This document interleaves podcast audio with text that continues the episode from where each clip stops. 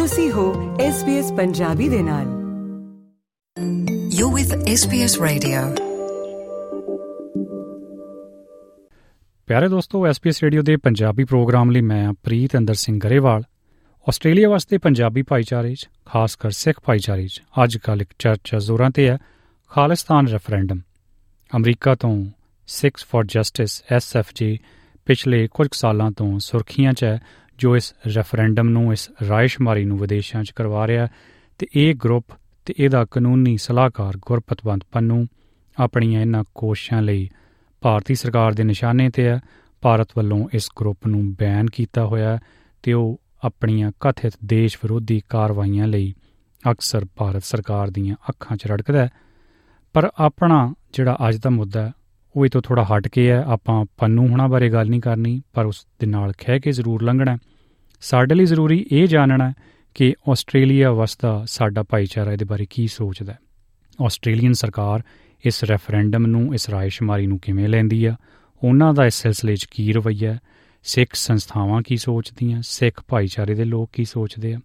Hindu council of Australia ਉਹ ਤੋਂ ਇਲਾਵਾ ਭਾਰਤੀ ਭਾਈਚਾਰੇ ਦੇ ਜਿਹੜੇ ਹੋਰ ਨੁਮਾਇੰਦੇ ਆ, ਉਹ ਇਸ ਮਸਲੇ ਨੂੰ ਕਿੰਨੀ ਸੰਜੀਦਗੀ ਨਾਲ ਲੈਂਦੇ ਆ, ਇਸ ਬੰਦੀ ਵੀ ਆਪਾਂ ਅੱਜ ਚਰਚਾ ਕਰਨੀ ਆ, ਹੋਰ ਜਾਣਨਾ ਤੇ ਜਿਵੇਂ ਮੈਂ ਦੱਸ ਰਿਹਾ ਸੀ ਜਨਵਰੀ ਮਹੀਨੇ ਦੇ ਆਂਤਲੇ ਦਿਨਾਂ 'ਚ ਮੈਲਬਨ 'ਚ ਪੰਜਾਬ ਰੈਫਰੈਂਡਮ ਕਮਿਸ਼ਨ ਪੀਆਰਸੀ ਵੱਲੋਂ ਇੱਕ ਸਰਵੇਖਣ ਕਰਾਇਆ ਜਾ ਰਿਹਾ ਜਿਹਨੂੰ ਉਹ ਰੈਫਰੈਂਡਮ ਦਾ ਨਾਂ ਦੇ ਰਹੇ ਆ ਇਸ ਰਾਇਸ਼ਮਾਰੀ ਦਾ ਮੁੱਖ ਇਰਾਦਾ ਉਦੇਸ਼ ਇਹ ਜਾਣਨਾ ਹੈ ਕਿ ਮੈਲਬਨ ਵਾਸਤੇ ਸਿੱਖ ਭਾਈਚਾਰੇ ਦੀ ਇੱਕ ਆਜ਼ਾਦ ਸਿੱਖ ਦੇਸ਼ ਜਾਂ ਖਾਲਿਸਤਾਨ ਬਣਾਉਣ ਬਾਰੇ ਕੀ رائے ਹੈ ਬੁੱਧਵਾਰ ਨੂੰ ਮੈਲਬਨ 'ਚ ਇੱਕ ਪ੍ਰੈਸ ਕਾਨਫਰੰਸ ਹੋਈ ਆ ਜਿਦੇ 'ਚ ਸਿਕਸ ਫਾਰ ਜਸਟਿਸ ਦੇ ਸਹਿ ਸੰਸਥਾਪਕ ਵਕੀਲ ਗੁਰਪਤਵੰਤ ਪੰਨੂ ਨੇ ਦੋਸ਼ ਲਾਇਆ ਸੀ ਕਿ ਭਾਰਤ ਸਰਕਾਰ ਉਹਨਾਂ ਦੀ ਆਜ਼ਾਦ ਦੇਸ਼ ਦੀ ਖਾਲਿਸਤਾਨ ਦੀ ਸਿੱਖ ਰਾਜ ਦੀ ਮੰਗ ਨੂੰ ਗੈਰ ਕਾਨੂੰਨੀ ਮੰਨਦੀ ਹੈ ਤੇ ਉਹਨੂੰ ਇਹ ਇੱਕ ਅਪਰਾਧ ਵਜੋਂ ਲੈਂਦੀ ਹੈ ਜੋ ਉਹਨਾਂ ਨੂੰ ਠੀਕ ਨਹੀਂ ਜਾਪਦਾ। ਆਓ ਇਸ ਸਿਲਸਿਲੇ 'ਚ SBS ਨਿਊਜ਼ ਨੂੰ ਉਹਨਾਂ ਦੁਆਰਾ ਦਿੱਤਾ ਗਿਆ ਇੱਕ ਬਿਆਨ ਸੁਣਦੇ ਹਾਂ। India is criminalizing every step, every step that Sikhs are taking for the liberation of Punjab, and they are calling Khalistan referendum illegal and an act of terrorism. ਦੋਸਤੋ, ਇਸ ਸੰਬੰਧੀ ਅਸੀਂ ਕੁਝ ਸਿੱਖ ਜਥੇਬੰਦੀਆਂ ਦੇ ਨੁਮਾਇੰਦਿਆਂ ਤੋਂ ਵੀ ਜਾਣਨਾ ਚਾਹਿਆ। ਦੇਸ਼ ਭਰ ਦੀਆਂ ਤਕਰੀਬਨ 8 ਸਿੱਖ ਜਥੇਬੰਦੀਆਂ ਸਿੱਖ ਨੁਮਾਇੰਦਿਆਂ ਨਾਲ ਮੇਰੀ ਟੈਲੀਫੋਨ ਤੇ ਗੱਲ ਹੋਈ ਹੈ। ਪਰ ਮੈਂ ਦੇਖਦਾ ਕਿ ਮੁੱਦੇ ਦੀ ਸੰਜੀਦਗੀ ਦੇ ਚੱਲਦਿਆਂ ਸੰਵੇਦਨਸ਼ੀਲਤਾ ਦੇ ਚੱਲਦਿਆਂ ਬਹੁਤਿਆਂ ਨੇ ਕਮੈਂਟ ਦੇਣ ਤੋਂ, ਟੀਕਾ ਟਿੱਪਣੀ ਕਰਨ ਤੋਂ ਗੁਰੇਜ਼ ਕੀਤਾ। ਦੋ ਨੁਮਾਇੰਦਿਆਂ ਨੇ ਆਪਣੀ ਪਛਾਣ ਗੁਪਤ ਰੱਖਣ ਦੀ ਸ਼ਰਤ ਤੇ ਮੈਨੂੰ ਦੱਸਿਆ ਕਿ ਉਹ ਇਹਦੇ ਨਾਲ ਅਸਹਿਮਤ ਨੇ। ਉਹ ਨਹੀਂ ਚਾਹੁੰਦੇ ਕਿ ਆਸਟ੍ਰੇਲੀਆ 'ਚ ਇਸ ਸੰਬੰਧੀ ਕੁਝ ਕੀਤਾ ਜਾਵੇ। ਉਹਨਾਂ ਸਲਾਹ ਦਿੱਤੀ ਆ ਕਿ ਇਸ ਮਸਲੇ ਨੂੰ ਪੰਜਾਬ ਵਿੱਚ ਲੋਕਤੰਤਰੀ ਢੰਗ ਨਾਲ, ਵੋਟ ਤੰਤਰ ਨਾਲ ਸਥਾਨਕ ਤੌਰ ਤੇ ਹੱਲ ਕਰਾਉਣ ਦੀ ਕੋਸ਼ਿਸ਼ ਕੀਤੀ ਜਾਣੀ ਚਾਹੀਦੀ ਹੈ।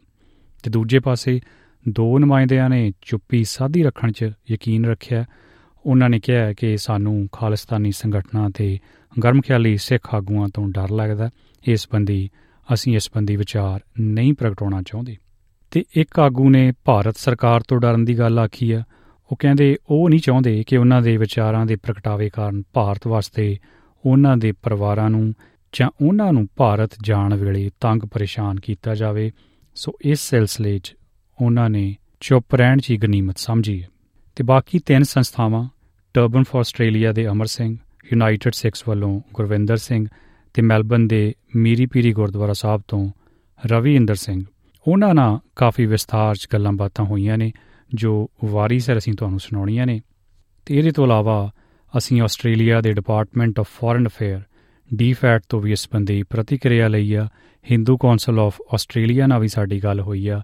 ਤੇ ਭਾਰਤੀ ਭਾਈਚਾਰੇ ਦਾ ਸਿਡਨੀ ਤੋਂ ਨੁਮਾਇੰਦੇ ਆ ਯੋਗੇਸ਼ ਖੱਟਰ, ਉਹਨਾਂ ਨੇ ਵੀ ਇਸ ਸਿਲਸਿਲੇ 'ਚ ਆਪਣੇ ਵਿਚਾਰ ਸਾਂਝੇ ਕੀਤੇ ਆ। ਤੇ ਦੇਰ ਕਿਸ ਗੱਲ ਦੀ? ਆਓ, ਵਾਰੀ ਸਿਰ ਇਹ ਇੰਟਰਵਿਊਜ਼ ਤੁਹਾਡੀ ਨਜ਼ਰ ਕਰੀਏ। ਪਿਆਰੇ ਦੋਸਤੋ ਟੈਲੀਫੋਨ ਲਾਈਨ ਤੇ ਇਸ ਵੇਲੇ ਯੂਨਾਈਟਿਡ ਸਿਕਸ ਦੇ ਆਸਟ੍ਰੇਲੀਆ ਦੇ ਨੈਸ਼ਨਲ ਡਾਇਰੈਕਟਰ ਗੁਰਵਿੰਦਰ ਸਿੰਘ ਉਹਨਾਂ ਨੇ ਸਾਂਝ ਬਣਾਈ ਆ। ਅਸੀਂ ਉਹਨਾਂ ਨਾਲ ਸੰਪਰਕ ਕੀਤਾ, ਇਹ ਜਾਣਨ ਲਈ ਕਿ ਖਾਲਿਸਤਾਨ ਰੈਫਰੈਂਡਮ ਨੂੰ ਲੈ ਕੇ ਉਹਨਾਂ ਦੀ ਸੰਸਥਾ ਕੀ ਸੋਚਦੀ ਆ ਤੇ ਆਸਟ੍ਰੇਲੀਆ ਵਾਸਤੇ ਸਿੱਖ ਭਾਈਚਾਰੇ ਲਈ ਇਹਦੀ ਕੀ ਅਹਿਮੀਅਤ ਆ। ਹਾਂਜੀ ਗੁਰਵਿੰਦਰ ਜੀ, ਸਤਿ ਸ਼੍ਰੀ ਅਕਾਲ, ਸਵਾਗਤ ਪ੍ਰੋਗਰਾਮ 'ਚ। ਅਹ ਸਤਿ ਸ਼੍ਰੀ ਅਕਾਲ ਪ੍ਰੀਤਿੰਦਰ ਜੀ ਤੇ ਐਸਬੀਐਸ ਸੁਣਨ ਵਾਲੇ ਸਾਰੇ ਸਰੋਤਿਆਂ ਨੂੰ ਨਿੱਗੀ ਸਤਿ ਸ਼੍ਰੀ ਅਕਾਲ। ਜੀ ਦੱਸਣਾ ਚਾਹੋਗੇ ਯੂਨਾਈਟਿਡ ਸਿਕਸ ਦਾ ਇਸ ਸੰਬੰਧੀ ਕੀ ਸਟੈਂਡ ਹੈ ਜੋ ਇਹ ਰੈਫਰੈਂਡਮ ਨਾ ਦਿੱਤਾ ਜਾ ਰਿਹਾ ਹੈ ਕਰਾਇਸ਼ਮਾਰੀ ਕਰਾਈ ਜਾ ਰਹੀ ਹੈ ਮੈਲਬਨ 'ਚ। ਉਸ ਸੰਬੰਧੀ ਤੁਸੀਂ ਕੀ ਸੋਚਦੇ ਹੋ? ਤੇ ਆਸਟ੍ਰੇਲੀਆ ਵਾਸਤੇ ਸਿੱਖ ਭਾਈਚਾਰੇ ਦੇ ਉਹ ਲੋਕ ਜੋ ਤੁਹਾਡੀ ਸੰਸਥਾ ਨਾਲ ਜੋੜ ਜੜੋਤ ਰੱਖਦੇ ਆ ਉਹਨਾਂ ਦੀ ਇਸ ਸੰਬੰਧੀ ਕੀ ਪ੍ਰਤੀਕਿਰਿਆ ਜੀ ਜਿਹੜੀ ਸਿੱਖ ਭਾਈਚਾਰੇ ਦੀ ਪ੍ਰਤੀਕਿਰਿਆ ਕਿਉਂਕਿ ਅਸੀਂ ਸਿੱਖ ਭਾਈਚਾਰੇ ਦੇ ਨਾਲ ਦੁਨੀਆ ਭਰ ਦੇ ਵਿੱਚ ਵਿਚਰਦੇ ਹਾਂ ਭਾਵੇਂ ਉਹ ਆਸਟ੍ਰੇਲੀਆ ਵਸਦਾ ਸਿੱਖ ਭਾਈਚਾਰਾ ਹੋਵੇ ਅਹ, ਪੰਜਾਬ 'ਚ ਇੰਡੀਆ ਦੇ ਵਿੱਚ ਵਸਦਾ ਜਾਂ ਇੰਡੀਆ ਤੋਂ ਬਾਹਰ ਜਿਹੜਾ ਡਾਇਸਪੋਰਾ ਸਿੱਖ ਭਾਈਚਾਰਾ ਹੈ ਕਿਉਂਕਿ ਅਹ, ਜੋ ਸਿੱਖਾਂ ਦੇ ਨਾਲ ਧੱਕੇ ਹੋਏ ਨੇ ਪਿਛਲੇ ਕਾਫੀ ਸਾਲਾਂ ਤੋਂ ਜਿਹੜੀਆਂ ਵੀ ਜਸਟਿਸ ਹਜੇ ਵੀ ਡਿਲੇਡ ਆ ਤੇ ਭਾਵੇਂ 1984 ਦੀ ਗੱਲ ਕਰੀਏ ਜਾਂ ਉਸ ਤੋਂ ਬਾਅਦ ਜੋ ਕਤਲੇਆਮ ਹੋਇਆ ਆ ਸਿੱਖਾਂ ਦਾ ਮੇ- ਅਹ ਜਿਹੜੀਆਂ ਹਜੇ ਤੱਕ ਅਣਪਛਾਤੀਆਂ ਲਾਸ਼ਾਂ ਕਹਿ ਕੇ ਕਈ ਸਿੱਖਾਂ ਨੂੰ ਅਹ, ਜਿਹੜਾ ਜਾਣਿਆ ਜਾਂਦਾ ਹੈ। ਉਹਦਾ ਸਾਰਾ ਦਾ ਜਸਟਿਸ ਹਾਲੇ ਤੱਕ ਨਹੀਂ ਮਿਲਿਆ ਤੇ ਜਿਹੜੇ ਸਿੱਖਾਂ ਦੇ ਜ਼ਖਮ ਨੇ ਜਿਹੜੇ ਹਾਲੇ ਵੀ ਜ਼ਖਮਾਂ ਦੇ ਉੱਤੇ ਜਿਹੜਾ ਮਲਮ ਨਹੀਂ ਲੱਗਾ। ਤੇ ਉਸ ਚੀਜ਼ ਨੂੰ ਲੈ ਕੇ ਇੱਕ ਜਿਹੜੀ ਅਲਗਾਵਵਾਦੀ ਅਹ, ਜਾਂ ਇੱਕ ਵੱਖਰੀ ਸਟੇਟ ਦੀ ਗੱਲ ਜਿਹੜੀ ਹੈ ਚੱਲਦੀ ਹੈ। ਉਸ ਤੋਂ ਪਹਿਲੇ ਵੀ ਚੱਲਦੀ ਕਿਉਂਕਿ ਸਿੱਖ ਜਿਹੜੇ ਨੇ ਪਹਿਲੇ ਆਪਣਾ ਰਾਜ ਭਾਗ ਮੰਨ ਚੁੱਕੇ ਨੇ ਮਹਾਰਾਜਾ ਰਣਜੀਤ ਸਿੰਘ ਦੇ ਰਾਜ ਦੇ ਵਿੱਚ ਤੇ ਜਦੋਂ ਉਹ ਰਾਜ ਖੁੱਸਦਾ ਤੇ ਫਿਰ ਉਹਦੀ ਜਿਹੜੀ ਅਹ, ਤਾਂਘ ਹੈ ਵਿੱਚ ਰਹਿੰਦੀ ਰਹਿੰਦੀ ਹੈ।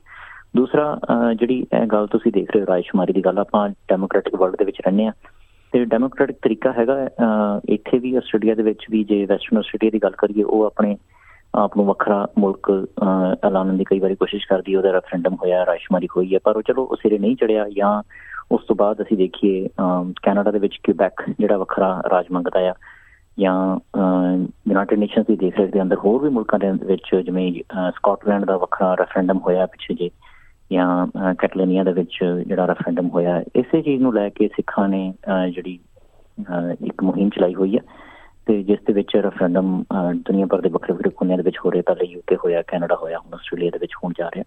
ਤੇ ਇੱਕ ਪੀਸਫੁਲ ਮੈਜਰ ਹੈ ਤੇ ਅਹ, ਸਿੱਖ ਵਿਕਟਮ ਨੇ ਸਿੱਖ ਇਸ ਚੀਜ਼ ਨੂੰ ਵੋਟ ਤੇ ਪਾਉਣਾ ਚਾਹੁੰਦੇ ਨੇ ਪਾ ਸਕਦੇ ਨੇ ਹਾਂ ਜਾਂ ਨਾ ਦੇ ਵਿੱਚ ਉਹਨਾਂ ਦੀ ਆਪਣੀ ਮਰਜ਼ੀ ਹੈ ਤੇ ਮੈਨੂੰ ਲੱਗਦਾ ਨਹੀਂ ਹੈ ਕਿ ਜਿਸ ਤਰੀਕੇ ਦੇ ਨਾਲ ਪ੍ਰਚਾਰਿਆ ਜਾ ਰਿਹਾ ਮੀਡੀਆ ਦੇ ਵਿੱਚ ਕਿ ਵੀ ਸਾਡੇ ਆਸਟ੍ਰੇਲੀਆ ਦੀ ਜਿਹੜੀ ਆ ਮਾਹੌਲ ਖਰਾਬ ਹੋ ਰਿਹਾ ਇਸ ਤਰ੍ਹਾਂ ਦੀ ਕੋਈ ਗੱਲ ਹੋਣੀ ਨਹੀਂ ਚਾਹੀਦੀ ਕਿਉਂਕਿ ਜਿਹੜਾ ਰੈਫਰੈਂਡਮ ਹੋ ਰਿਹਾ ਤੇ ਉਹ ਇਧਰ ਦੀ ਅਥਾਰਟੀਜ਼ ਦੇ ਦੇਖ ਰੇਖ ਦੇ ਅੰਦਰ ਹੋ ਰਿਹਾ ਉਹਦੀ ਪਰਮਿਸ਼ਨਸ ਵਗੈਰਾ ਪ੍ਰੋਪਰ ਲਿੱਤੀਆਂ ਗਈਆਂ ਨੇ। ਇਸ ਇਸ ਦੇ ਵਿੱਚ ਮੈਨੂੰ ਜਾਂ ਅਹ, ਲੱਗਦਾ ਨਹੀਂ ਕਿ ਇਸ ਤਰ੍ਹਾਂ ਦੀ ਗੱਲ ਹੋਣੀ ਚਾਹੀਦੀ ਹੈ। ਜੀ। ਤੇ ਗੁਰਵਿੰਦਰ ਜੀ ਜਿਹੜੇ ਤੁਸੀਂ ਰੈਫਰੈਂਡਮਸ ਦੀ ਗੱਲ ਕੀਤੀ ਆ ਉਹ ਸਾਰੇ ਉਹਨਾਂ ਥਾਵਾਂ ਤੇ ਹੋਏ ਆ। ਸਥਾਨਕ ਭਾਈਚਾਰੇ ਦੇ ਲੋਕਾਂ ਨੇ ਉੱਥੇ ਵਸਦੇ ਲੋਕਾਂ ਨੇ ਉਸ ਗੱਲ ਨੂੰ ਲੈ ਕੇ ਫੈਸਲਾ ਲਿਆ। ਤੇ ਵਿਦੇਸ਼ਾਂ 'ਚ ਤੁਹਾਨੂੰ ਲੱਗਦਾ ਕਿ ਇਸ ਕਿਸਮ ਦੀ ਰਾਇਸ਼ਮਾਰੀ ਕਰਾਉਣ ਦੀ ਲੋੜ ਆ? ਤੁਸੀਂ ਐਸਐਫਜੀ ਵੱਲੋਂ ਕਰਾਏ ਜਾ ਰਹੇ ਇਸ ਰੈਫਰੈਂਡਮ ਨਾਲ ਸਹਿਮਤ ਹੋ? ਜੀ ਮੈਨੂੰ ਲੱਗਦਾ ਨਹੀਂ ਕਿ ਇਸ ਦੇ ਵਿੱਚ ਜੇ ਮੈਨੂੰ ਲੱਗ ਜੇ ਇੰਡੀਆ ਦੇ ਵਿੱਚ ਵੀ ਕਰਵਾ ਦੇਣ ਪੀਸਫੁਲੀ ਤੇ ਉੱਥੇ ਵੀ ਲੋਕ ਕਰ ਦੇਣਗੇ। ਹਰ ਸਾਲ ਉੱਥੇ ਵੀ ਇਲੈਕਸ਼ਨਸ ਤੇ ਹੁੰਦੀਆਂ ਨੇ। ਪੰਜਾਂ ਕੁ ਸਾਲਾਂ ਬਾਅਦ ਜਦੋਂ ਪੰਜਾਬ ਦੇ ਜਿਹੜੇ ਵਸਨੀਕ ਨੇ ਉਹ ਵੀ ਚੂਜ਼ ਕਰਦੇ ਨੇ ਕਿ ਸਾਡਾ ਕਿਹੜਾ ਮੁੱਖ ਮੰਤਰੀ ਬਣੇਗਾ ਕਿਹੜੀ ਸਰਕਾਰ ਆਏਗੀ ਜਾਂ ਸੈਂਟਰ ਗਵਰਨਮੈਂਟ ਦੀ ਕਿਹੜੀ ਸਰਕਾਰ ਆਏਗੀ ਜੇ ਇੱਥੇ ਵੀ ਉਧਰ ਕਰਵਾਉਣ ਦੇਣ ਤੇ ਚੰਗੀ ਗੱਲ ਹੈ ਪਰ ਕਿਉਂਕਿ ਸਿੱਖਾਂ ਦਾ ਬਹੁਤ ਵੱਡਾ ਹਿੱਸਾ ਜਿਹੜਾ ਪੰਜਾਬ ਤੋਂ ਜਾਂ ਇੰਡੀਆ ਤੋਂ ਬਾਹਰ ਵਸਦਾ ਤੇ ਇਸ ਕਰਕੇ ਡਿਫਰੈਂਟ ਡਿਫਰੈਂਟ ਕੰਟਰੀਜ਼ ਦੇ ਵਿੱਚ ਅਹ, ਹੋ ਰਿਹਾ ਹੈ। ਜਿੱਥੋਂ ਤੱਕ ਮੇਰੀ ਜਾਣਕਾਰੀ ਹੈ ਮੇਰੀ ਗੱਲਬਾਤ ਹੋਈ ਸੀ ਇਸ ਟੀਮ ਦੇ ਨਾਲ ਤੇ ਅਹ, ਉਸ ਦੇ ਆਧਾਰ ਤੇ ਮੈਂ ਗੱਲ ਕਹਿ ਰਿਹਾ ਜੀ ਕਿਉਂਕਿ ਮੈਂ ਦੇਖਦਾ ਹਾਂ ਵੋਟਾਂ ਤਾਂ ਦੇਖੋ 5 ਸਾਲ ਬਾਅਦ ਪੈਂਦੀਆਂ ਹੀ ਰਹਿੰਦੀਆਂ ਤੇ ਪੰਜਾਬ ਵਿੱਚ ਉਹ ਧੜੇ ਹੈਗੇ ਆ ਜਿਹੜੇ ਖਾਲਿਸਤਾਨ ਪੱਖੀ ਨੇ ਤੇ ਵੋਟ ਤੰਤਰ ਦੇ ਲਿਹਾਜ਼ ਨਾਲ ਮੇਰਾ ਖਿਆਲ ਉਹਨਾਂ ਨੂੰ ਤਾਂ ਪੰਜਾਬ ਦੇ ਲੋਕਾਂ ਨੇ ਕਦੇ ਬਹੁਤਾ ਹੰਗਾਰਾ ਨਹੀਂ ਦਿੱਤਾ। ਉਸ ਲਿਹਾਜ਼ ਨਾਲ ਮੈਂ ਸੋਚਦਾ ਸੀ ਕਿ ਪੰਜਾਬ ਵਿੱਚ ਇੱਕ ਤਰ੍ਹਾਂ ਨਾਲ ਜੇ ਵੋਟਾਂ ਨੂੰ ਹੀ ਰਾਇਸ਼ਮਾਰੀ ਮੰਨਿਆ ਜਾਵੇ। ਇਹ ਤੇ ਇੱਕ ਫੇਅਰ ਟ੍ਰਾਇਲ ਜਦੋਂ ਹੋਏ ਤਾਂ ਤਾਂ ਹੀ ਦੱਸ ਸਕਦੇ ਹਾਂ ਪਰ ਰੀਸੈਂਟਲੀ ਜਿਵੇਂ ਦੇਖਿਆ ਜਾਵੇ ਜਿਮਨੀ ਚੋਣ ਜਿਹੜੀ ਹੋਈ ਹੈ ਸੰਗਰੂਰ ਦੀ ਉੱਥੇ ਸ਼੍ਰੋਮਣੀ ਅਕਾਲੀ ਦਲ ਅੰਮ੍ਰਿਤਸਰ ਤੇ ਜਿਹੜੇ ਨੁਮਾਇੰਦੇ ਨੇ ਸਰਦਾਰ ਸਿਮਰਨਜੀਤ ਸਿੰਘ ਮਾਨ ਵੱਡੀ ਜਿੱਤ ਜਿਹੜੀ ਉਹਨਾਂ ਨੂੰ ਮਿਲੀ ਹੈ। ਤੇ ਉਹ ਇੱਕ ਅਜਿਹੀ ਪਾਰਟੀ ਹੈ ਜਿਹੜੀ ਪੰਜਾਬ ਦੇ ਵਿੱਚ ਖਾਲਿਸਤਾਨ ਦੇ ਮੁੱਦੇ ਦੇ ਉੱਤੇ ਹੀ ਇਲੈਕਸ਼ਨ ਲੜਦੀ ਹੈ। ਉਹਨਾਂ ਦਾ ਮੇਨ ਕੋਰ ਜਿਹੜਾ ਏਜੰਡਾ ਹੀ ਉਹ ਆ। ਤੇ ਇਹ ਇੱਕ ਪੋਜ਼ਿਟਿਵ ਸਾਈਨ ਵੇਖਿਆ ਜਾ ਸਕਦਾ। ਜੀ ਬਹੁਤ ਬਹੁਤ ਮਿਹਰਬਾਨੀ ਗੁਰਵਿੰਦਰ ਜੀ ਸਾਡੇ ਨਾਲ ਗੱਲ ਕਰਨ ਲਈ। ਅੱਜ ਸਮਾਂ ਦੇਣ ਲਈ ਧੰਨਵਾਦ। ਥੈਂਕ ਯੂ ਜੀ ਧੰਨਵਾਦ। You're with SBS Radio. ਜੀ ਦੋਸਤੋ ਆਸਟ੍ਰੇਲੀਆ 'ਚ ਇਸ ਵੇਲੇ ਖਾਲਿਸਤਾਨ ਨੂੰ ਲੈ ਕੇ ਕਾਫੀ ਕਿਸਮ ਦੇ ਸਵਾਲ ਉੱਠ ਰਹੇ ਆ। ਤੇ ਨਾਲ-ਨਾਲ ਇੱਕ ਰੈਫਰੈਂਡਮ ਦੀ ਗੱਲ ਵੀ ਹੋ ਰਹੀ ਆ। ਇੱਕ ਨਵਾਂ ਸਿੱਖ ਰਾਜ ਬਣਾਉਣ ਦੀਆਂ ਗੱਲਾਂ ਹੋਈਆਂ ਨੇ। ਉਹਨੂੰ ਲੈ ਕੇ ਭਾਈਚਾਰੇ 'ਚੋਂ ਤਰ੍ਹਾਂ-ਤਰ੍ਹਾਂ ਦੀ ਪ੍ਰਤੀਕਿਰਿਆ ਸਾਹਮਣੇ ਆ ਰਹੀ ਆ। Amar Singh Turbans for Australia ਦੇ ਪ੍ਰਧਾਨ ਨੇ ਉਹਦੇ ਕਰਤਾ ਧਰਤਾ ਨੇ ਤੇ ਇਸ ਵੇਲੇ ਉਹ ਟੈਲੀਫੋਨ ਲਾਈਨ ਤੇ ਬਣੇ ਹੋਏ ਨੇ। ਹਾਂਜੀ ਸਤਿ ਸ਼੍ਰੀ ਅਕਾਲ ਸਵਾਗਤ ਪ੍ਰੋਗਰਾਮ 'ਚ। ਸਤਿ ਸ਼੍ਰੀ ਅਕਾਲ president ji thank you for ਸਮੇਂ ਲਈ। ਜੀ ਮੈਂ ਦੇਖ ਰਿਹਾ ਬਹੁਤ ਸਾਰੀਆਂ ਸੰਸਥਾਵਾਂ ਨੂੰ ਵੈਸੇ ਐਸਪੀਐਸ ਪੰਜਾਬੀ ਵੱਲੋਂ ਮੈਂ ਵੀ ਅੱਜ ਸੰਪਰਕ ਕਰਨ ਦੀ ਕੋਸ਼ਿਸ਼ ਕੀਤੀ ਆ। ਇਸ ਮੁੱਦੇ ਤੇ ਗੱਲ ਕਰਨ ਲਈ ਪਰ ਸਭ ਨੇ ਮੂੰਹ ਤੇ ਚੇਪੀ ਲਾਈ ਹੋਈ ਆ ਜਾਂ ਤਾਂ ਕਮੈਂਟ ਕਰਨ ਲਈ ਉਹਨਾਂ ਨੇ ਡਿਕਲਾਈਨ ਕਰਤਾ, ਤੇ ਕੁਝ ਇਹ ਕਹਿੰਦੇ ਆ ਵੀ ਸਾਨੂੰ ਇਹਦੇ ਬਾਰੇ ਬੋਲਣ ਤੋਂ ਡਰ ਲੱਗਦਾ। ਤੇ ਤੁਸੀਂ ਰਜ਼ਾਮੰਦ ਹੋਏ ਹੋ ਪਹਿਲਾਂ ਤਾਂ ਉਹਦੇ ਲਈ ਬੜੀ ਮਿਹਰਬਾਨੀ। ਇਹ ਇੱਕ ਬੜਾ ਸੈਂਸਿਟਿਵ ਟੌਪਿਕ ਆ ਸਾਡੇ ਭਾਈਚਾਰੇ ਦਾ। ਬਿਲਕੁਲ ਪ੍ਰਿੰਦਰ ਜੀ ਆਈ ਥਿੰਕ ਤੁਸੀਂ ਭਲੀ ਬਾਤੋਂ ਜਾਣਦੇ ਹੋ ਵੀ ਇਹ ਮਸਲੇ ਤੇ ਗੱਲ ਕਰਨੀ ਹੀ ਬਹੁਤ ਵੱਡੀ ਗੱਲ ਆ।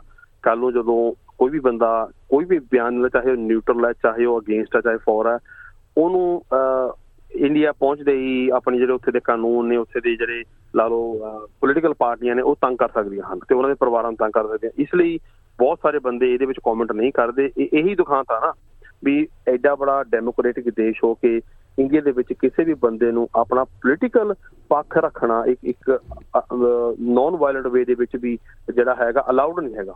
ਸਭ ਤੋਂ ਵੱਡਾ ਦੁਖਾਂਤ ਇਹੀ ਹੈ ਜੀ ਇਸ ਗੱਲ ਦਾ। ਜੀ, ਤੇ ਖਾਲਿਸਤਾਨ ਦੇ ਮੁੱਦੇ ਬਾਰੇ ਕੀ ਦੱਸਣਾ ਚਾਹੁੰਦੇ ਹੋ ਸਾਡੇ ਸੁਣਨ ਵਾਲਿਆਂ ਨੂੰ? ਖਾਸ ਤੌਰ ਤੇ ਉਹ ਜਿਨ੍ਹਾਂ ਨੂੰ ਇਹਦੇ ਬਾਰੇ ਬਿਲਕੁਲ ਵੀ ਪਤਾ ਨਹੀਂ।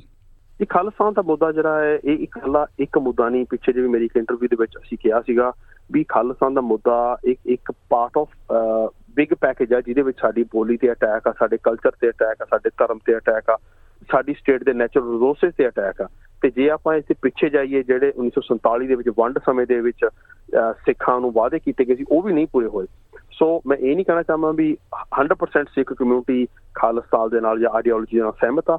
ਕੁਝ ਐਸੇ ਵੀ ਹਨ ਜੋ ਨਹੀਂ ਸਹਿਮਤ ਵੀ ਹਨ ਬਟ ਹਰ ਇੱਕ ਨੂੰ ਆਪਣਾ ਚੂਜ਼ ਕਰਨ ਦਾ ਹੱਕ ਹੈ। ਜਿਨ੍ਹਾਂ ਨੂੰ ਜਿਹੜੇ ਸਹਿਮਤ ਹਨ, ਉਹ ਵੀ ਵੈਲਕਮ ਨੇ, ਜਿਹੜੇ ਨਹੀਂ ਸਹਿਮਤ, ਉਹ ਵੀ ਵੈਲਕਮ ਨੇ। ਬਟ ਅਸੀਂ ਕਿਸੇ ਦੇ ਵੀ ਦੂਸ਼ਣਬਾਜ਼ੀ ਜਾਂ ਅਟੈਕਸ ਜਿਹੜੇ ਹਨ ਵਰਬਲ ਜਾਂ ਸੋਸ਼ਲ ਮੀਡੀਆ ਤੇ ਉਹ ਨਾ ਕਰੀਏ, ਉਹਨਾਂ ਤੋਂ ਪਰਹੇਜ਼ ਜ਼ਰੂਰ ਕਰੀਏ ਜੀ। ਜੀ, ਤੇ ਜਿਹੜਾ ਸਿੱਖ ਫੈਡਰੇਸ਼ਨ ਆਫ ਜਸਟਿਸ ਆ, ਉਹਨਾਂ ਵੱਲੋਂ ਜਿਹੜਾ ਰੈਫਰੈਂਡਮ ਰੱਖਿਆ ਗਿਆ, ਉਹਦਾ ਨਾਂ ਦਿੱਤਾ ਗਿਆ ਰੈਫਰੈਂਡਮ ਉਸ ਸੰਬੰਧੀ ਤੁਹਾਡੀ ਕੀ ਪ੍ਰਤੀਕਿਰਿਆ ਹੋ ਬਿਲਕੁਲ ਜੀ ਰੈਫਰੈਂਡਮ ਇੱਕ ਯੈਸ অর ਨੋ ਦੀ ਵੋਟ ਹੈ। ਪਿੱਛੇ ਜੇ ਮੇਰੇ, ਮੈਂ ਮੈਲਬਨ ਆਇਆ ਸੀ, ਜਦੋਂ ਉੱਥੇ ਵੀਰਾਨਾ ਉਹ ਮਿਲਿਆ ਵੀ ਸੀਗਾ ਗੁਰੂ ਘਰ। ਤੇ ਉਹ ਕਹਿੰਦੇ ਵੀ ਇਹ ਦੇਖੋ ਰੈਫਰੈਂਡਮ ਦੀ ਜਿਹੜੀ ਵੋਟ ਹੈ, ਇਹ ਸਿੰਪਲ ਚੀਜ਼ ਹੈ ਵੀ ਤੁਸੀਂ ਸਿੱਖਾਂ ਦਾ ਖਾਲਸਾ ਜਿਹੜਾ ਸੈਪਰੇਟ ਸਟੇਟ ਚਾਹੁੰਦੇ ਜਾਂ ਨਹੀਂ ਚਾਹੁੰਦੇ। ਇਹਦੇ ਵਿੱਚ ਤੁਸੀਂ ਆ ਕੇ ਹਾਂ ਦੀ ਵੋਟ ਨਹੀਂ ਕਰਨੀ, ਤੁਸੀਂ ਨਾ ਦੀ ਵੋਟ ਵੀ ਕਰ ਸਕਦੇ ਹੋ। ਕਿਉਂਕਿ ਇਲੈਕਸ਼ਨ ਦੇ ਵਿੱਚ ਅੱਜ ਆਪਾਂ ਆਸਟ੍ਰੇਲੀਆ ਦੀ ਗੱਲ ਕਰ ਲਈਏ, ਐਂਥਨੀ ਐਲਬਰੀਜੀ ਪ੍ਰਾਈਮ ਮਿਨਿਸਟਰ ਬਣੇ ਨੇ। ਉਹ 100% ਵੋਟਾਂ ਦੇ ਪ੍ਰਾਈਮ ਮਿਨਿਸਟਰ ਨਹੀਂ ਬਣੇ। ਠੀਕ ਹੈ ਨਾ ਜੀ? ਉਹ 51% ਵੋਟਾਂ ਦੇ ਲਾ ਲਓ ਆਪਾਂ। ਉਹ 49% ਬੰਦੇ ਕਿਸੇ ਹੋਰ ਬੰਦੇ ਨੂੰ ਚਾਹੁੰਦੇ ਸੀਗੇ ਜਾਂ ਕਿਸੇ ਉਹ ਕਿਸੇ ਨੂੰ ਵੀ ਨਹੀਂ ਚਾਹੁੰਦੇ ਵੀ ਕੋਈ ਵੀ ਨਾ ਬਣੇ, ਉਹਨਾਂ ਨੇ ਆਪਣੀ ਜਿਵੇਂ ਡੋਂਕੀ ਵੋਟ ਕਾਸਟ ਕਰੀ ਆ। ਸੋ ਇਹਦੇ ਵਿੱਚ ਮੈਂ ਸਿੰਪਲ ਕਹਾਂਗਾ ਵੀ ਇਹ ਇੱਕ ਡੈਮੋਕ੍ਰੈਟਿਕ ਰਾਈਟ ਆ ਰੈਫਰੈਂਡਮ ਦੇ ਵਿੱਚ ਆ ਕੇ ਤੁਸੀਂ ਆਪਣੀ ਵੋਟ ਪਾਓ, ਤੁਸੀਂ ਖਾਲਿਸਤਾਨ ਚਾਹੁੰਦੇ ਹੋ, ਨਹੀਂ ਚਾਹੁੰਦੇ ਹੋ, ਜਿਹੜਾ ਵੀ ਮਸਲਾ ਹੈਗਾ। ਇਨਫੈਕਟ ਮੈਨੂੰ ਯਾਦ ਹੈ ਜੀ, ਇੱਥੇ ਬਹੁਤ ਸਾਲ ਪਹਿਲਾਂ अर्ਲੀ 2000 ਦੇ ਵਿੱਚ ਆਸਟ੍ਰੇਲੀਆ ਵਿੱਚ ਰੈਫਰੈਂਡਮ ਹੋਇਆ ਸੀ। ਵੀ ਅਸੀਂ ਰਿਪਬਲਿਕ ਬਣਨਾ ਚਾਹੁੰਦੇ ਹਾਂ ਕੁਈਨ ਤੋਂ ਬਾਹਰ ਹੋਣਾ ਚਾਹੁੰਦੇ ਕਿ ਨਹੀਂ ਚਾਹੁੰਦੇ? ਤੇ ਉਦੋਂ ਵੀ ਇੱਥੇ ਵੋਟਾਂ ਹੋਈਆਂ ਸੀ ਰੈਫਰੈਂਡਮ ਦੇ ਵਿੱਚ। ਸੋ ਇਹਦੇ ਵਿੱਚ ਕੋਈ ਵੱਡੀ ਗੱਲ ਨਹੀਂ, ਕੋਈ ਨਵੀਂ ਗੱਲ ਨਹੀਂ। ਪਰ ਹਾਂ, ਜਿਸ ਤਰ੍ਹਾਂ ਕਿ ਇਹ ਸਟੇਟ ਦਾ ਤੰਤਰ ਵਰਤਦਾ ਆ, ਜਦੋਂ ਕੋਈ ਵੀ ਮਾਈਨੋਰਿਟੀ ਚਾਹੇ ਉਹ ਹਿੰਦੂ ਚਾਹੇ ਸਿੱਖ ਚਾਹੇ ਉਹ ਮੁਸਲਮਾਨ ਨੇ ਆਪਣੀ ਗੱਲ ਕਰਨ ਦੀ ਕੋਸ਼ਿਸ਼ ਕਰਨ, ਉਹਨੂੰ ਟੈਰਰਿਜ਼ਮ ਦਾ ਲੇਬਲ ਲਾ ਕੇ, ਉਹਨੂੰ ਸੈਪਰੇਟਿਸਟ ਦਾ ਲੇਬਲ ਲਾ ਕੇ, ਉਹਨੂੰ ਦੇਸ਼ ਤੋੜਨ ਦੇ ਨਾਰੇ ਲਾ ਕੇ, ਬਹੁਤ ਹੀ ਭੱਦੇ ਸ਼ਬਦਾਂ ਦੇ ਵਿੱਚ ਉਹਨੂੰ ਠੁਕਰਾਇਆ ਜਾਂਦਾ ਹੈ। ਜੀ ਤੇ ਕੁਝ ਲੋਕ ਇਹ ਵੀ ਕਹਿ ਰਹੇ ਆ ਕਿ ਇਹਦੇ ਨਾਲ ਵੰਡੀਆਂ ਪੈਣਗੀਆਂ, ਧਰਮਾਂ ਦੇ ਲਿਹਾਜ਼ ਨਾਲ ਫਾਸਲੇ ਵਧਣਗੇ ਭਾਈਚਾਰਿਆਂ ਦਾ ਆਪਸ ਵਿੱਚ ਪਿਆਰ ਘਟੂਗਾ। ਪਿੱਛੇ ਜੇ ਕੁਝ ਮੰਦਰਾਂ ਦੇ ਬਾਹਰ ਕੁਝ ਲਿਖਿਆ ਵੀ ਗਿਆ ਸੀਗਾ, ਉਸ ਸਿਲਸਿਲੇ ਵੀ ਕਈ ਕਿਸਮ ਦੀ ਪ੍ਰਤੀਕਿਰਿਆ ਵੇਖਣ ਨੂੰ ਮਿਲੀ ਹੈ ਦੇਖੋ, ਆਪਾਂ ਜੇ ਵੰਡੀਆਂ ਪੈਣ ਦੀ ਗੱਲ ਕਰਨੀ ਤੇ ਦੋਵੇਂ ਪਾਸੇ ਚੱਲਦੀ ਹੈ ਜੀ ਜਿਵੇਂ ਕਹਿੰਦੇ ਨਾ, ਗੋਰੇ ਕਹਿੰਦੇ ਵੀ ਰਿਸਪੈਕਟ ਵਰਕਸ ਬੋਥ ਵੇਜ਼ ਉਹ ਦੋਵੇਂ ਪਾਸੋਂ ਚੱਲਦੀ ਹੈ ਤੇ ਦੋਵੇਂ ਪਾਸੇ ਨੂੰ ਵਰਤੀ ਵੀ ਜਾਂਦੀ ਆ। ਹੁਣ ਜਿਹੜੇ ਬੰਦੇ ਇੱਥੇ ਰਹਿ ਕੇ ਬੀਜੇਪੀ ਦੀ ਪ੍ਰਮੋਸ਼ਨ ਕਰ ਰਹੇ ਹਨ, ਸਾਡੇ ਸਿੱਖਾਂ ਤੇ ਅਟੈਕ ਕੀਤੇ ਹਨ, ਕਿਸਾਨੀ ਮੋਰਚੇ ਦੌਰਾਨ, ਤੇ ਉਹ ਵੀ ਵੰਡੀਆਂ ਪਾਉਣ ਵਾਲਾ ਕੰਮ ਸੀਗਾ। ਪਰ ਹਾਂ ਵਾਇਲੈਂਸ ਕਿਸੇ ਵੀ ਤਰੀਕੇ ਦੇ ਵਿੱਚ ਅਸੀਂ ਉਹਦੀ ਪੂਰੀ ਪੁਰਜੋਰ ਨਿੰਦਨ ਕਰਦੇ ਹਾਂ। ਜਿਹੜਾ ਮੰਦਰਾਂ ਤੇ ਉੱਤੇ ਗ੍ਰਫੀਟੀ ਅਟੈਕ ਹੋਇਆ, ਮੈਂ ਅਪੀਲ ਕਰਦਾ ਵਿਕਟੋਰੀਆ ਪੁਲਿਸ ਨੂੰ ਤੇ ਫੈਡਰਲ ਪੁਲਿਸ ਨੂੰ ਵੀ ਇਹਨੂੰ ਬਹੁਤ ਹੀ ਸਟ੍ਰਿਕਟਲੀ ਇਹਨੂੰ ਜਿਹੜਾ ਇਨਵੈਸਟੀਗੇਟ ਕਰੋ। ਜਿਹੜੇ ਵੀ ਕਲਪਰੇਟ ਨੇ ਉਹ ਸਾਹਮਣੇ ਆਉਣੇ ਚਾਹੀਦੇ ਤੇ ਉਹਨਾਂ ਨੂੰ ਪੂਰੀ ਬਣਦੀ ਸਜ਼ਾ ਮਿਲਣੀ ਚਾਹੀਦੀ ਹੈ। ਕਿਸੇ ਵੀ ਧਾਰਮਿਕ ਸਥਾਨ ਤੇ ਚਾਹੇ ਉਹ ਕਿਸੇ ਵੀ ਧਰਮ ਦਾ ਆ, ਉੱਥੇ ਇਦਾਂ ਦੀ ਮੰਦਭਾਗੀ ਘਟਨਾ ਹੋਣੀ ਇਹਦੇ ਦੀ ਸਖਤ ਖਿਲਾਫ ਆ। ਤੇ ਇੱਥੇ ਮੈਂ ਹੋਰ ਗੱਲ ਕਰਨੀ ਚਾਹਾਂਗਾ ਪ੍ਰੀਤਿੰਦਰ ਜੀ, ਸਾਡੇ ਨਿਊ ਸਾਊਥ ਵੇਲ ਦੇ ਵਿੱਚ ਸਿਡਨੀ ਸ਼ਹਿਰ ਦੇ ਵਿੱਚ ਰੀਜਨਸ ਪਾਰਕ ਇੱਕ ਮੰਦਿਰ ਦੇ ਵਿੱਚ ਵੈਂਡਲਿਜ਼ਮ ਹੋਇਆ ਸੀਗਾ ਪਿਛਲੇ 4-5 ਸਾਲ ਪਹਿਲਾਂ। ਤੇ ਉਦੋਂ ਮੈਂ ਤੇ ਦੋ ਚਾਰ ਹੋਰ ਬੰਦਿਆਂ ਨੇ ਮਿਲ ਕੇ ਹਵਾ ਚੱਕੀ ਸੀ ਵੀ ਆਪਾਂ ਭਾਈ ਇਹਨਾਂ ਦੀ ਸਪੋਰਟ ਕਰਾਂਗੇ ਅਸੀਂ ਕੀਤੀ ਵੀ ਸਪੋਰਟ ਉਹਨਾਂ ਦੀ। ਸੋ ਕੋਈ ਵੀ ਧਾਰਮਿਕ ਸਥਾਨ ਤੇ ਜਿੱਥੇ ਕੋਈ ਇਦਾਂ ਦਾ ਮਾੜਾ ਕੰਮ ਹੁੰਦਾ ਆ ਜਿਹੜੇ ਬੰਦੇ ਕਰਦੇ ਨੇ ਉਹ ਸਾਡੇ ਧਰਮ ਨੂੰ ਜਾਂ ਇਨਸਾਨੀਅਤ ਨੂੰ ਰਿਪਰੈਜ਼ੈਂਟ ਨਹੀਂ ਕਰ ਸਕਦੇ ਤੇ ਮੈਨੂੰ ਪੂਰਾ ਯਕੀਨ ਹੈ ਵੀ ਇਹਦੇ ਪਿੱਛੇ ਕਿਸੇ ਦੀ ਸਿੱਖ ਦਾ ਹੱਥ ਨਹੀਂ ਹੋ ਸਕਦਾ। ਤੇ ਜੇ ਹੋਏਗਾ ਤੇ ਉਹ ਸਿੱਖ ਆਈ ਥਿੰਕ ਆਪਣੀ ਸਜ਼ਾ ਦਾ ਹੱਕਦਾਰ ਹੋਏਗਾ। ਜੀ ਬਹੁਤ ਬਹੁਤ ਮਿਹਰਬਾਨੀ ਸਾਡੇ ਨਾਲ ਗੱਲ ਕਰਨ ਲਈ। ਧੰਨਵਾਦ। ਥੈਂਕ ਯੂ ਬ੍ਰਿਜਿੰਦਰ ਜੀ ਸਤਿ ਸ਼੍ਰੀ ਅਕਾਲ। ਤੇ ਜਿਵੇਂ ਕਿ ਮੈਂ ਪਹਿਲਾਂ ਵੀ ਦੱਸ ਰਿਹਾ ਸੀ ਕਿ ਐਸਪੀਐਸ ਪੰਜਾਬੀ ਵੱਲੋਂ ਅਸੀਂ ਆਸਟ੍ਰੇਲੀਆ ਦੀ ਹਿੰਦੂ ਕੌਂਸਲ ਨਾਲ ਵੀ ਸੰਪਰਕ ਕੀਤਾ, ਜੋ ਇੱਥੋਂ ਦੇ ਰਾਜ ਤੇ ਫੈਡਰਲ ਪੱਧਰ ਤੇ ਆਸਟ੍ਰੇਲੀਆ ਦੇ ਹਿੰਦੂ ਭਾਈਚਾਰੇ ਦੀ ਨੁਮਾਇੰਦਗੀ ਕਰਦੀ ਹੈ। ਪਰ ਉਹਨਾਂ ਨੇ ਬੜੇ ਸਪਸ਼ਟ ਰੂਪ 'ਚ ਜਵਾਬ ਦਿੱਤਾ, ਕਹਿੰਦੇ ਉਹ ਇਸ ਗੱਲ ਬਾਰੇ ਖਾਲਿਸਤਾਨ ਦੀ ਰਾਇਸ਼ਮਾਰੀ ਬਾਰੇ ਕੋਈ ਵਿਚਾਰ ਨਹੀਂ ਰੱਖਦੇ, ਕਿਉਂਕਿ ਹਿੰਦੂ ਧਰਮ ਨਾਲ ਸੰਬੰਧਿਤ ਮਸਲਾ ਹੈ ਹੀ ਨਹੀਂ। ਤੇ ਆਸਟ੍ਰੇਲੀਆ ਵਿਚਲੇ ਇਸ ਰਾਇਸ਼ਮਾਰੀ ਦਾ ਉਹਨਾਂ ਮੁਤਾਬਕ ਕੋਈ ਮਹੱਤਵ ਨਹੀਂ, ਕੋਈ ਇੰਪੋਰਟੈਂਸ ਨਹੀਂ। ਫਿਰ ਇਹਦੇ ਨਾਲ ਅਸੀਂ ਇਹ ਵੀ ਵੇਖਦੇ ਹਾਂ ਕਿ ਹਾਲ ਹੀ ਵਿੱਚ ਮੈਲਬਨ 'ਚ 5 ਦਿਨਾਂ ਦੇ ਅੰਦਰ ਅੰਦਰ ਹੀ ਦੋ ਹਿੰਦੂ ਮੰਦਰਾਂ 'ਚ ਭਾਰਤ ਵਿਰੋਧੀ ਗ੍ਰੈਫਿਟੀ ਕੀਤੀ ਗਈ ਹੈ। ਕੁਝ ਨਾਰੇ ਲਿਖੇ ਗਏ ਨੇ। ਕੈਰਮ ਡਾਊਨ ਸਥਿਤ ਸ਼੍ਰੀ ਸ਼ਿਵ ਵਿਸ਼ਨੂੰ ਮੰਦਿਰ ਆ। ਉੱਥੇ 16 ਜਨਵਰੀ ਨੂੰ ਇੱਕ ਘਟਨਾ ਵਾਪਰੀ ਆ। 4 ਦਿਨ ਪਹਿਲਾਂ 12 ਜਨਵਰੀ ਨੂੰ ਮਿਲ ਪਾਕ ਦੇ ਸਵਾਮੀ ਨਾਰਾਇਣ ਮੰਦਿਰ 'ਚ ਵੀ ਕੁਝ ਗ੍ਰੈਫਿਟੀ ਨਾਲ ਨਾਰੇ ਲਿਖੇ ਗਏ ਸੀ। ਖਾਲਿਸਤਾਨ ਜ਼ਿੰਦਾਬਾਦ, ਭਾਰਤ ਸਰਕਾਰ ਮੁਰਦਾਬਾਦ ਕੁਝ ਇਹੋ ਜੀਆਂ ਗੱਲਾਂ ਉੱਥੋਂ ਦੀਆਂ ਕੰਧਾਂ ਥੰਮਲਿਆਂ ਤੇ ਲਿਖੀਆਂ ਗਈਆਂ ਨੇ। ਇਸ ਗੱਲ ਦੀ ਹਿੰਦੂ ਕੌਂਸਲ ਆਫ ਆਸਟ੍ਰੇਲੀਆ ਨੇ ਸਖਤ ਨਿੰਦਿਆ ਕੀਤੀ ਆ ਤੇ ਆਸਟ੍ਰੇਲੀਅਨ ਅਧਿਕਾਰੀਆਂ ਨੂੰ ਇਹਨਾਂ ਲੋਕਾਂ ਖਿਲਾਫ ਕਾਰਵਾਈ ਕਰਨ ਦੀ ਅਪੀਲ ਕੀਤੀ ਆ। ਐਚਸੀਏ ਨੇ ਐਸਪੀਐਸ ਪੰਜਾਬੀ ਨੂੰ ਬਿਆਨ ਦਿੱਤਾ।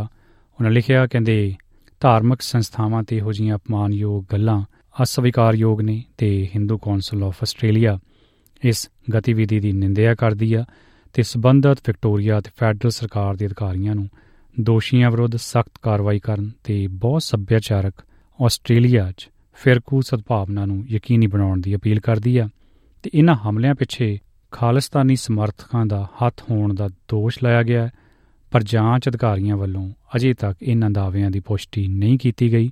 ਸੋ ਇਸ ਬੰਦੀ ਜਿਉਂ ਹੀ ਵਿਕਟੋਰੀਆ ਪੁਲਿਸ ਤੋਂ ਸਾਨੂੰ ਕੋਈ ਜਾਣਕਾਰੀ ਮਿਲਦੀ ਆ, ਤਾਂ ਅਸੀਂ ਪਹਿਲ ਦੇ ਆਧਾਰ ਤੇ ਉਹਨੂੰ ਤੁਹਾਡੇ ਤੱਕ ਪਹੁੰਚਾਉਣ ਦੀ ਕੋਸ਼ਿਸ਼ ਕਰਾਂਗੇ। ਤੇ ਉਧਰ ਸਮੁੱਚੇ ਵਰਤਾਰੇ ਸੰਬੰਧੀ ਅਸੀਂ ਭਾਰਤੀ ਹਾਈ ਕਮਿਸ਼ਨ ਤੋਂ ਕੌਂਸੂਲੇਟ ਜਨਰਲ ਤੋਂ ਇਸ ਸੰਬੰਧੀ ਜਵਾਬ ਲੈਣ ਦੀ ਕੋਸ਼ਿਸ਼ ਕੀਤੀ ਸੀ, ਪਰ ਪਿਛਲੀ ਵਾਰ ਦੀ ਤਰ੍ਹਾਂ ਸਾਨੂੰ ਇਸ ਵਾਰ ਵੀ ਉਹਨਾਂ ਨੇ ਕੋਈ ਕਮੈਂਟ ਨਹੀਂ ਦਿੱਤਾ। ਦੋ ਤਿੰਨ ਵਾਰ ਅਸੀਂ ਉਹਨਾਂ ਨੂੰ ਸੰਪਰਕ ਕਰਨ ਦੀ ਕੋਸ਼ਿਸ਼ ਕੀਤੀ ਆ, ਪਰ ਹਜੇ ਤੱਕ ਕੋਈ ਟੀਕਾ ਟਿੱਪਣੀ ਸਾਹਮਣੇ ਨਹੀਂ ਆਈ। ਕਹਿੰਦਾ ਜੀ, ਸਾਡੀ ਗੱਲ ਦਾ ਜਵਾਬ ਦੇ ਦਿਓ। ਦੇਖਿਓ ਕਿਤੇ ਜਵਾਬ ਹੀ ਨਾ ਦੇ ਦਿਓ।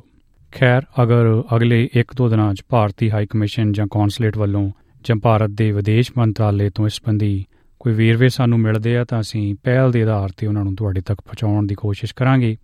ਵੈਸੇ ਇਹ ਜ਼ਰੂਰ ਤੁਹਾਨੂੰ ਦੱਸ ਦਿੰਨੇ ਆ ਕਿ ਇਸ ਮੁੱਦੇ ਉੱਤੇ ਭਾਰਤ ਸਰਕਾਰ ਦਾ ਕੀ ਸਟੈਂਡ ਆ। ਨਵੰਬਰ 2022 ਚ ਕੈਨੇਡਾ ਦੇ ਓਨਟਾਰੀਓ 'ਚ ਰਾਇਸ਼ਮਾਰੀ ਲਈ VOTING ਤੋਂ ਪਹਿਲਾਂ ਭਾਰਤ ਨੇ ਟਰੂਡੋ ਸਰਕਾਰ ਨੂੰ ਐਸਐਫਜੀ ਤੇ ਪਾਬੰਦੀ ਲਾਉਣ ਤੇ ਉਹਨਾਂ ਦੇ ਵਿਅਕਤੀਆਂ ਤੇ ਉੱਥੇ ਜਿਹੜੇ ਸਮੂਹ ਨੇ ਉਹਨਾਂ ਨਾਲ ਜੁੜੇ ਹੋਏ, ਉਹਨਾਂ ਦੁਆਰਾ ਕੀਤੀਆਂ ਜਾਂਦੀਆਂ ਕਥਿਤ ਭਾਰਤ ਵਿਰੋਧੀ ਗਤੀਵਿਧੀਆਂ ਨੂੰ ਰੋਕਣ ਲਈ ਆਖਿਆ ਸੀ। ਉਸ ਵੇਲੇ ਐਮਈਏ ਦੇ ਬੁਲਾਰੇ ਅਰਿੰਦਮ ਬਾਗਚੀ ਨੇ ਮੀਡੀਆ ਨੂੰ ਸੰਬੋਧਨ ਕਰਦੇ ਆਖਿਆ ਸੀ। ਉਹ ਕਹਿੰਦੇ, ਸਾਨੂੰ ਇਤਰਾਜ਼ਯੋਗ ਲੱਗਦਾ ਕਿ ਕੁਝ ਕੱਟੜਪੰਥੀ ਤੱਤਾਂ ਦੁਆਰਾ ਸਿਆਸੀ ਤੌਰ ਤੇ ਪ੍ਰੇਰਿਤ ਗੱਲਾਂ ਨੂੰ ਦੋਸਤਾਨਾ ਦੇਸ਼ਾਂ ਵਿੱਚ ਹੋਣ ਦੀ ਇਜਾਜ਼ਤ ਦਿੱਤੀ ਜਾ ਰਹੀ ਆ। ਉਹਨਾਂ ਆਖਿਆ ਕਿ ਇਸ ਪੰਜ ਹਿੰਸਾ ਦਾ ਜੋ ਦੌਰ ਸੀ, ਉਹਦੇ ਇਤਿਹਾਸ ਤੋਂ ਸਭ ਭਲੀਭਾਂਤ ਵਾਕਿਫ ਨੇ ਤੇ ਸਰਕਾਰ ਨੇ ਕੈਨੇਡਾ ਵਿੱਚ ਭਾਰਤੀ ਨਾਗਰਿਕਾਂ ਤੇ ਵਿਦਿਆਰਥੀਆਂ ਨੂੰ ਇੱਕ ਆਨਲਾਈਨ ਪੋਰਟਲ ਰਾਹੀਂ ਭਾਰਤ ਦੇ ਹਾਈ ਕਮਿਸ਼ਨ 'ਚ ਰਜਿਸਟਰ ਕਰਨ ਲਈ ਵੀ ਇੱਕ ਸਲਾਹ ਜਾਰੀ ਕੀਤੀ ਸੀ ਤਾਂ ਜੋ ਐਮਰਜੈਂਸੀ ਦੇ ਸਮੇਂ 'ਚ ਉਹਨਾਂ ਨਾਲ ਸਾਂਝ ਬਣਾ ਸਕਣ, ਜੁੜ ਸਕਣ, ਆਪਣੀ ਦੁੱਖ ਤਕਲੀਫ ਦੱਸ ਸਕਣ। ਪਰ ਮੈਂ ਵੇਖਦਾ ਕਿ ਇਸ ਬੰਦੀ ਆਸਟ੍ਰੇਲੀਆ ਨਾਲ ਜੋੜ ਕੇ ਅਜੇ ਕੋਈ ਬਿਆਨ ਭਾਰਤ ਸਰਕਾਰ ਦਾ ਸਾਹਮਣੇ ਨਹੀਂ ਆਇਆ ਤੇ ਨਾ ਹੀ ਭਾਰਤੀ ਹਾਈ ਕਮਿਸ਼ਨ ਨੇ ਇਸ ਬੰਦੀ ਕੋਈ ਵੇਰਵੇ ਸਾਂਝੇ ਕੀਤੇ ਨੇ। ਤੇ ਇਧਰ ਆਸਟ੍ਰੇਲੀਆ 'ਚ ਖਾਲਿਸਤਾਨ ਰੈਫਰੈਂਡਮ ਬਾਰੇ ਅਸੀਂ ਡੀਫੈਟ ਤੋਂ ਵਿਦੇਸ਼ ਮਾਮਲਿਆਂ ਤੇ ਵਪਾਰ ਵਿਭਾਗ ਤੋਂ ਇਸ ਬੰਦੀ ਉਹਨਾਂ ਦੀ ਪ੍ਰਤੀਕਿਰਿਆ ਲੈਣ ਦੀ ਕੋਸ਼ਿਸ਼ ਵੀ ਕੀਤੀ ਆ। ਉਹਨਾਂ ਨੇ ਸਾਨੂੰ ਦੱਸਿਆ ਹੈ ਕਿ ਆਸਟ੍ਰੇਲੀਆ ਵਿਭਿੰਨਤਾ ਤੇ ਸ਼ਮੂਲੀਅਤ ਦੀ ਕਦਰ ਕਰਦਾ ਹੈ। ਸ਼ਾਂਤਮਈ ਵਿਰੋਧ ਵਿੱਚ ਸ਼ਾਮਲ ਹੋਣ ਦੇ ਉਹ ਵਿਅਕਤੀਆਂ ਦੇ ਲੋਕਾਂ ਦੇ ਅਧਿਕਾਰ ਦਾ ਸਨਮਾਨ ਕਰਦਾ ਹੈ ਤੇ ਵਿਚਾਰਾਂ ਦੇ ਅਹਿੰਸਕ ਪ੍ਰਗਟਾਵੇ ਦਾ ਸਮਰਥਨ ਵੀ ਕਰਦਾ ਹੈ।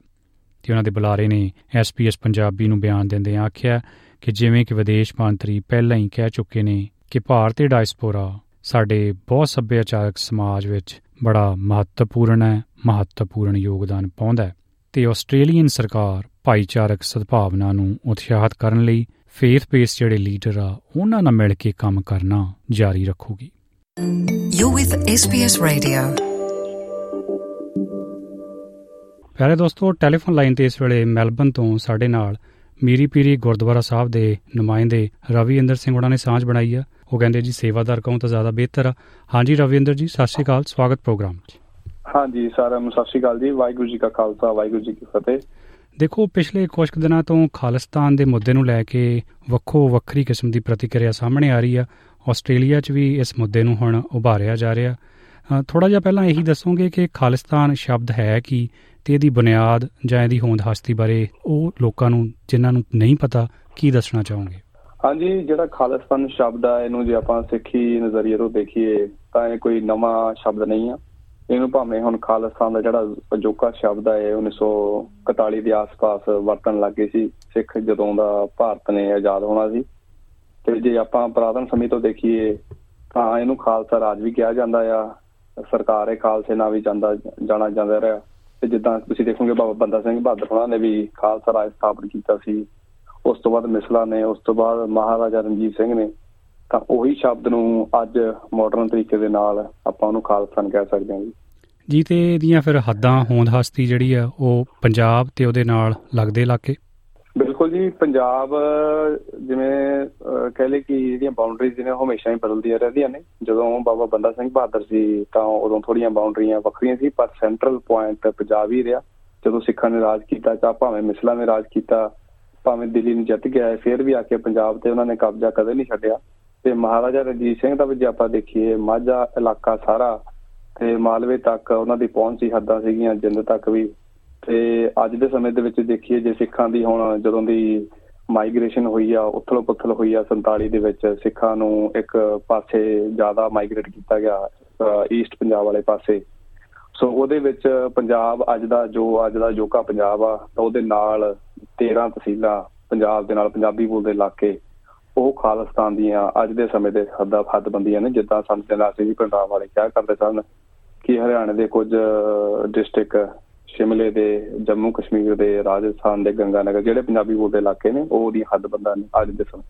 ਤੇ ਇਸ ਬੰਦੀ ਹਥਿਆਰਬੰਦ ਸੰਘਰਸ਼ ਦੀਆਂ ਗੱਲਾਂ ਵੀ ਹੋਈਆਂ ਨੇ ਤੇ ਪੰਜਾਬ 'ਚ ਕਤਲੋਗਰਤ ਬੜੀ ਹੋਈ ਆ ਬਲੱਡ ਸ਼ੈਡ ਬਹੁਤ ਹੋਇਆ ਤੇ ਜੇ ਮੰਨ ਲਿਆ ਜਾਵੇ ਇੱਕ ਮਿੰਟ ਲਈ ਕਿ ਭਾਰਤ ਇੱਕ ਲੋਕਤੰਤਰ ਆ, ਤੇ ਉਸ ਸਿਲਸਿਲੇ 'ਚ ਡੈਮੋਕ੍ਰੇਸੀ ਨਾਲ ਇਹ ਜੇ ਲਿਆ ਜਾਵੇ ਜਾਂ ਲੋਕਤੰਤਰ ਨਾਲ ਜਾਂ ਵੋਟਾਂ ਪਾ ਕੇ, ਤਾਂ ਉਸ ਗੱਲ ਨੂੰ ਤੁਸੀਂ ਕਿਸ ਨਜ਼ਰ ਨਾਲ ਵੇਖਦੇ ਹੋ ਫਿਰ?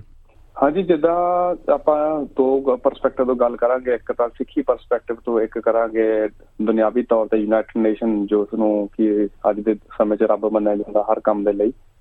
ਸਿੱਖੀ ਪਰਸਪੈਕਟਿਵ ਤੋਂ ਇਹੀ ਆ ਕਿ ਸਾਡੇ ਗੁਰੂ ਸਾਹਿਬ, ਗੁਰੂ ਗੋਬਿੰਦ ਪਾਤਸ਼ਾਹ ਵੀ ਇਹੀ ਕਹਿੰਦੇ ਆ ਵੀ ਜੇ ਪਹਿਲਾਂ ਗੱਲ ਪਿਆਰ ਨਾਲ, ਸਤਕਾਰ ਨਾਲ ਬਹਿ ਕੇ ਕਰੋ, ਜਦੋਂ ਸਾਰੇ ਹੀਲੇ ਵਸੀਲੇ ਫੇਲ ਹੋ ਜਾਂਦੇ ਨੇ, ਫੇਰ ਫੇਰ ਅਖੀਰ ਚ ਆ ਕੇ ਸ਼ਾਸਤਰ ਚੱਕਣਾ ਜਾਇਦਾ ਤੇ ਯੂਨਾਈਟਿਡ ਨੇਸ਼ਨ ਦਾ ਵੀ ਸਿਮਿਲਰ ਜਾਈ ਕਹਿ ਲਿਆ ਕਿ ਚਾਰਟਰ ਆ, ਉਹ ਵੀ ਇਹੀ ਕਹਿੰਦਾ ਹਥਿਆਰਬੰਦ ਸੰਘਰਸ਼ ਵੀ ਸਿੱਖਾਂ ਨੇ ਲੜਿਆ, ਉਹ ਤਾਂ ਲੜਿਆ, ਕਿਉਂਕਿ 47 ਤੋਂ ਲੈ ਕੇ 84 ਤੱਕ ਸਿੱਖ ਲੇਲੜੀਆਂ ਕੱਢਦੇ ਰਹੇ ਇੰਡੀਆ ਦੀਆਂ, ਡੈਮੋਕ੍ਰੈਟਿਕ ਤਰੀਕੇ ਦੇ ਨਾਲ ਜੇਲ੍ਹਾਂ ਦੇ ਜਾਂਦੇ ਰਹੇ ਪ੍ਰੋਟੈਸਟ ਕਰਦੇ ਰਹੇ, ਮੰਗ ਪੱਤਰ ਦਿੰਦੇ ਰਹੇ ਕਾਫੀ ਕੁਝ ਕੀਤਾ।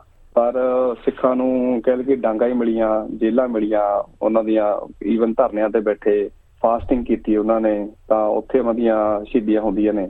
ਤੇ ਅੰਤ ਜੇ ਫੇਰ ਉਹਨਾਂ ਨੂੰ ਹਥਿਆਰ ਜਦੋਂ ਇੰਡੀਅਨ ਗਵਰਨਮੈਂਟ ਨੇ ਇਨਸਾਈਡ ਕੀਤਾ, ਦਰਬਾਰ ਸਾਹਿਬ ਤੇ ਅਟੈਕ ਕੀਤਾ, ਫਿਰ ਉਸ ਤੋਂ ਬਾਅਦ ਹਥਿਆਰ ਚੱਕਣੇ ਪਏ।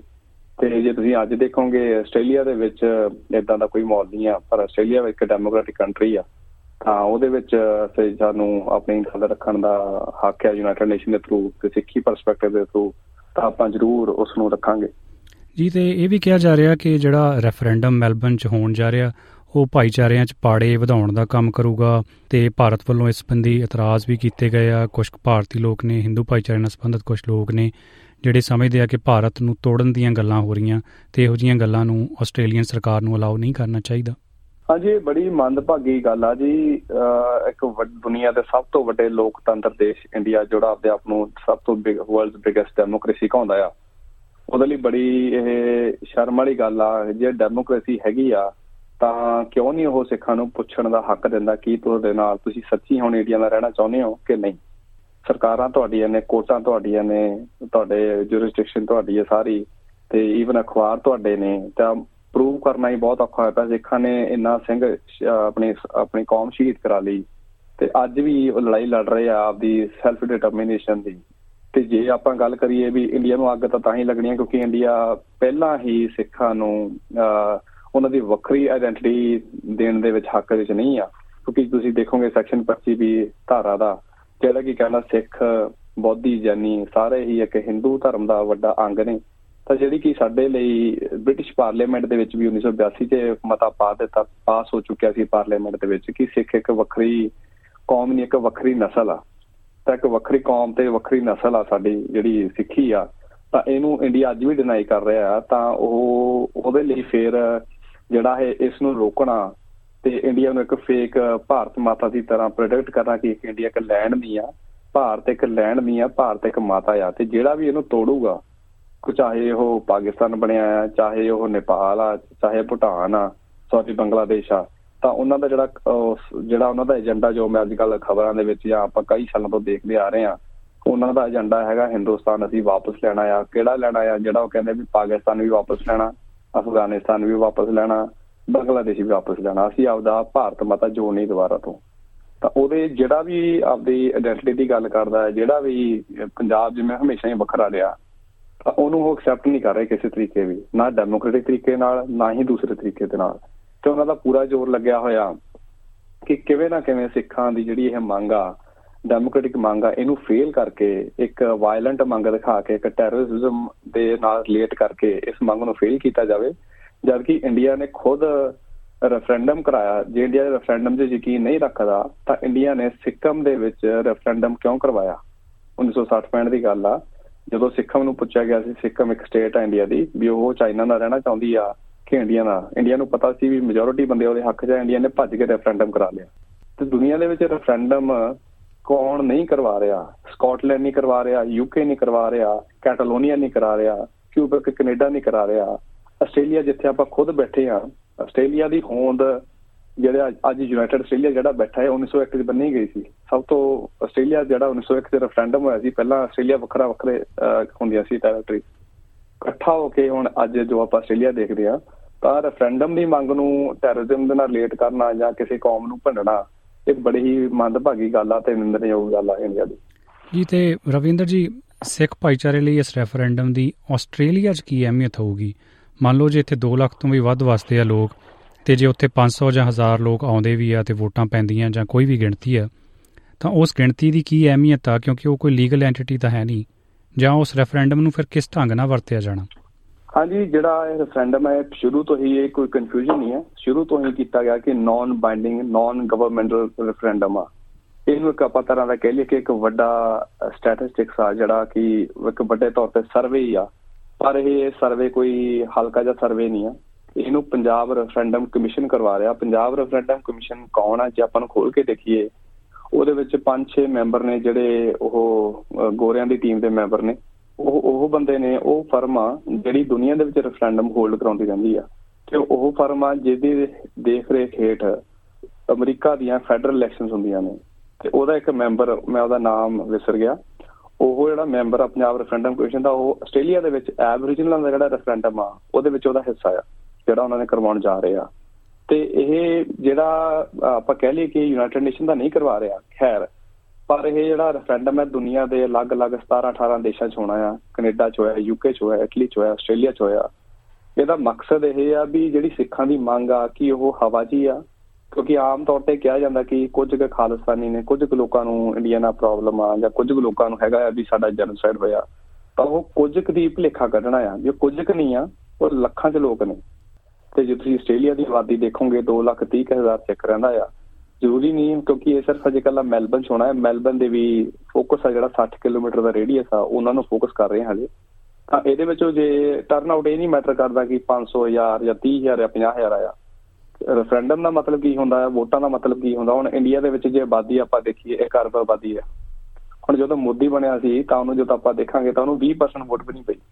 ਤਾਂ ਮੋਦੀ ਕਿਦਾਂ ਬਣਦਾ? ਮਤਲਬ ਇਹ ਹੁੰਦਾ ਵੀ ਜੇ 100 ਬੰਦਾ ਵੋਟ ਪਾਉਣਾ ਆ ਕੁੱਲ ਪੋਪੂਲੇਸ਼ਨ ਚਾਹੇ ਲੱਖ ਆ, ਚਾਹੇ ਹਜ਼ਾਰ ਆ, ਚਾਹੇ ਕਰੋੜ ਆ ਉਹ 100 ਬੰਦੇ ਚੋਂ ਕਿੰਨੇ ਪਰਸੈਂਟ ਬੰਦੇ ਹੱਕ 'ਚ ਨੇ ਕਿੰਨੇ ਅਗੇਂਸਟ ਜੇ 100 ਚੋਂ 51 ਬੰਦੇ ਹੱਕ 'ਚ ਨੇ ਭਾਵੇਂ ਤੁਹਾਡੀ ਆਬਾਦੀ ਹਜ਼ਾਰ ਆ ਤਾਂ ਉਹਨੂੰ ਮੰਨਿਆ ਜਾਂਦਾ ਵੀ ਹਾਂ ਭਾਈ ਇਹ ਬੰਦੇ ਮੈਜੋਰਿਟੀ ਬੰਦੇ ਜਿਹੜੇ ਵੋਟ ਕਰ ਰਹੇ ਆ ਉਹ ਚਾਹੁੰਦੇ ਆ ਵੀ ਖਾਲਸਤਾਨ ਬਣੇ ਜਾਂ ਜਿਹੜੀ ਇਹਨਾਂ ਦੀ ਮੰਗ ਆ ਉਹ ਪੂਰੀ ਹੋਵੇ।